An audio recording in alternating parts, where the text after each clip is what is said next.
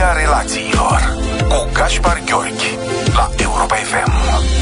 Vă salut cu mare drag și vă mulțumesc pentru că ascultați Psihologia Relațiilor în fiecare seară de luni aici pe frecvențele Europa FM. Astăzi vă invit în cabinetul meu de psihoterapie și vreau să începem prin a vă imagina acest spațiu terapeutic. Este o încăpere suficient de mare, cu un perete de sticlă, o canapea de culoarea muștarului, un fotoliu gri, mai multe obiecte de mobilier, o masă de birou, o bibliotecă și câteva plante. Una dintre întrebările cheie cu care încep fiecare ședință de psihoterapie sună astfel. Cum te simți? Sau cum sunteți? Dacă e vorba despre un cuplu sau o familie. Răspunsul este invariabil scurt și aparent la obiect. Bine sau nu suntem bine, dar deloc. Având în vedere faptul că întrebarea mea e identică cu cea adresată de majoritatea oamenilor dragi, atunci când îi întâlnim sau le vorbim la telefon, ne-am așteptat ca interpelația cum te simți să fie cea mai ușoară din lume. Însă realitatea vieții de zi cu zi și experiența din cabinet îmi arată că lucrurile nu stau nici pe departe în acest fel. Ce am mai observat este că majoritatea oamenilor răspund cu bine sau nu, nu sunt bine, deoarece au o dificultate reală în a vorbi despre viața lor emoțională. Uneori nu avem nici măcar vocabularul necesar pentru a descrie ceea ce simțim sau cum suntem suficient de în detaliu. Iar potrivit studiilor din psihologia emoțiilor, trei sferturi dintre oameni nu reușesc să găsească prea ușor un cuvânt care să le descrie emoțiile. Iar atunci când îl găsesc, de fapt folosesc acești termeni atât de comuni, sunt ok, sunt bine sau nu mă simt bine. Psihologia relațiilor ne transmite că e perfect în regulă să ne simțim mai puțin confortabil sau de-a dreptul stânșeniți atunci când vine vorba de exprimarea emoțiilor noastre în prezența altor persoane. Asta se poate întâmpla și atunci când suntem cuprinși de emoții, sentimente plăcute sau pozitive, dar cel mai des se întâmplă atunci când trăirile noastre sunt neplăcute.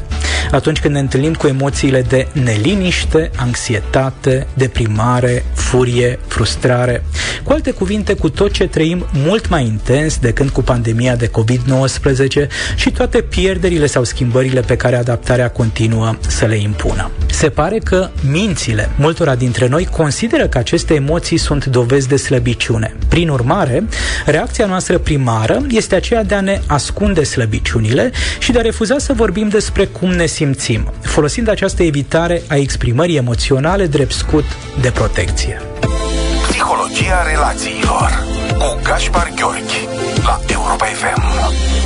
Pornind de la ceea ce am auzit până acum, am putea formula o primă concluzie a acestei serii. Deși întrebări de genul cum ești și cum te simți primim chiar de mai multe ori pe zi, trecem peste acestea fără să ne oprim nici măcar o secundă pentru a observa și a analiza cum ne simțim. Iar marea problemă este reprezentată nu doar de faptul că nu le oferim celor care ne întreabă un răspuns sincer, dar nici măcar în intimitatea minții noastre nu ne oferim răgaz să descoperim cum ne simțim. Știința ne arată că răspunde pe bune la această întrebare, devenită aproape banală în spațiul interpersonal, este ceva esențial pentru sănătatea noastră fizică. Din simplul motiv că sănătatea emoțională reprezintă unul dintre elementele cele mai importante atunci când vine vorba de viața noastră. O privire conștientă îndreptată asupra universului interior ne poate ajuta să realizăm că existența noastră este saturată în emoții. Oamenii de știință au ajuns la concluzia că ființa umană se naște cu șase emoții de bază.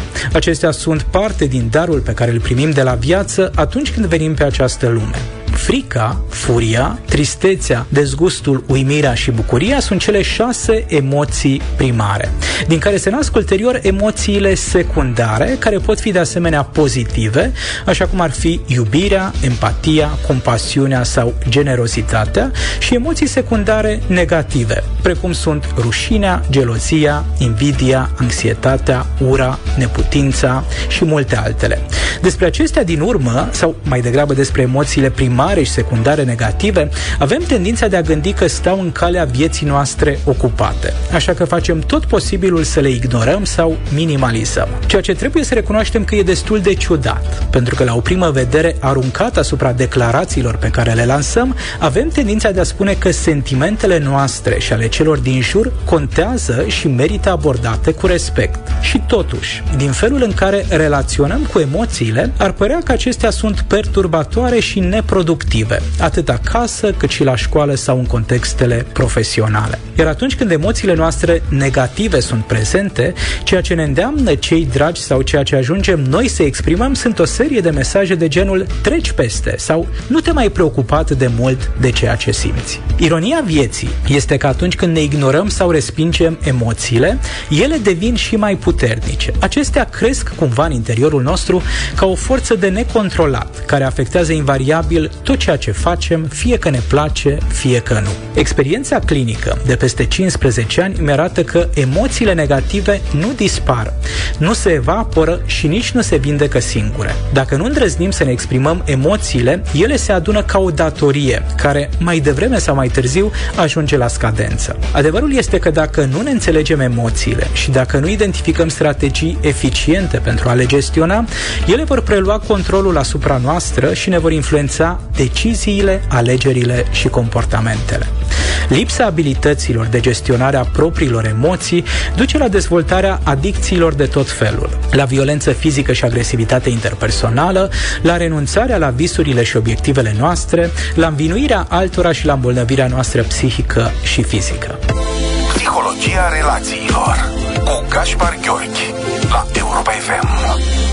Revenind la ce se întâmplă în cabinetul meu de terapie, adesea aud adulții cu care lucrez spunând dacă ar fi existat cineva cine să mă învețe abilitățile necesare, dacă ar fi existat cineva cine să-mi spună cel puțin că există astfel de abilități, poate că aș fi fost mult mai fericit, poate că aș fi avut mai mult succes în viață, aș fi distrus mai puține relații și aș fi fost mai prezent alături de copiii mei aflați în suferință emoțională. Astfel, vă invit să formulăm cea de-a doua concluzie pentru această seară. Atât în familie cât și la școală sau în contextele profesionale, e nevoie să echipăm pe copii și pe adulți cu deprinderi minimale de alfabetizare emoțională. Cu alte cuvinte, în România este necesară o amplă revoluție emoțională. Este important ca toată lumea să știe că emoțiile și sentimentele reprezintă o formă a informațiilor. Pentru că, după cum ne spune și psihologul american Mark Barkett, emoțiile sunt ca niște reportaje de știri din interiorul psihicului nostru, care trimit mesaje referitoare referitoare la ce se petrece în noi ca răspuns la evenimentele pe care le trăim.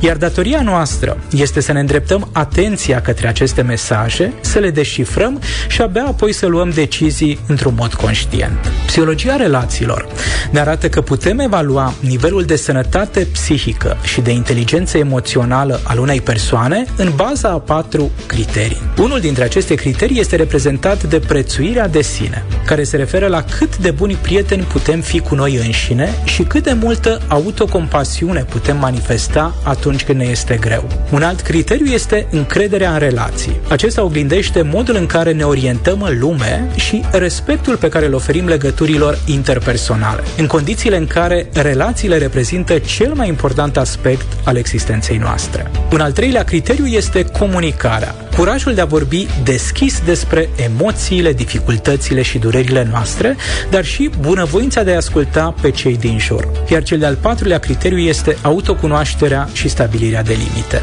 care se referă atât la curiozitatea constantă față de modul în care evoluăm și ne transformăm, cât și la capacitatea de a trasa limite sănătoase în ceea ce privește propriile comportamente, dar și acțiunile celor din jur. Atunci când începem cu pacienții sau clienții care vin la mine în terapie partea de alfabetizare emoțională, pornim invariabil de la definiția inteligenței emoționale. Aceasta se referă la capacitatea de a monitoriza propriile emoții, dar și emoțiile celor din jur, de a le diferenția și eticheta corect și de a folosi informația care derivă din acestea pentru a ne ghida gândirea și acțiunile. Descoperirea este că a fi conștienți de ceea ce simțim presupune uneori disconfort, dar de cele mai multe ori este o oportunitate reală de a rămâne flexibil din punct de vedere psihologic atunci când avem de făcut față provocărilor și problemelor vieții. Psihologia relațiilor cu Gaspar Gheorghi la Europa FM.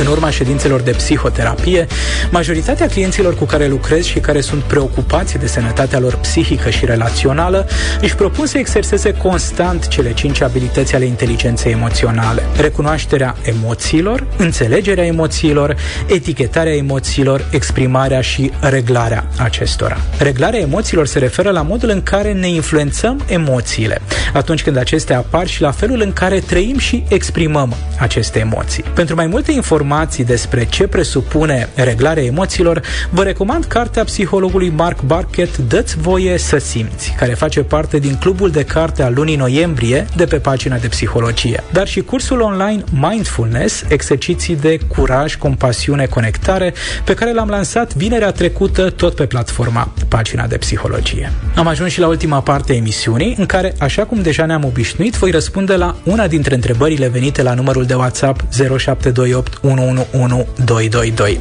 Mesajul primit sună în felul următor. În curând fac 34 de ani și încă nu-mi doresc să fac copii. E ceva în neregulă?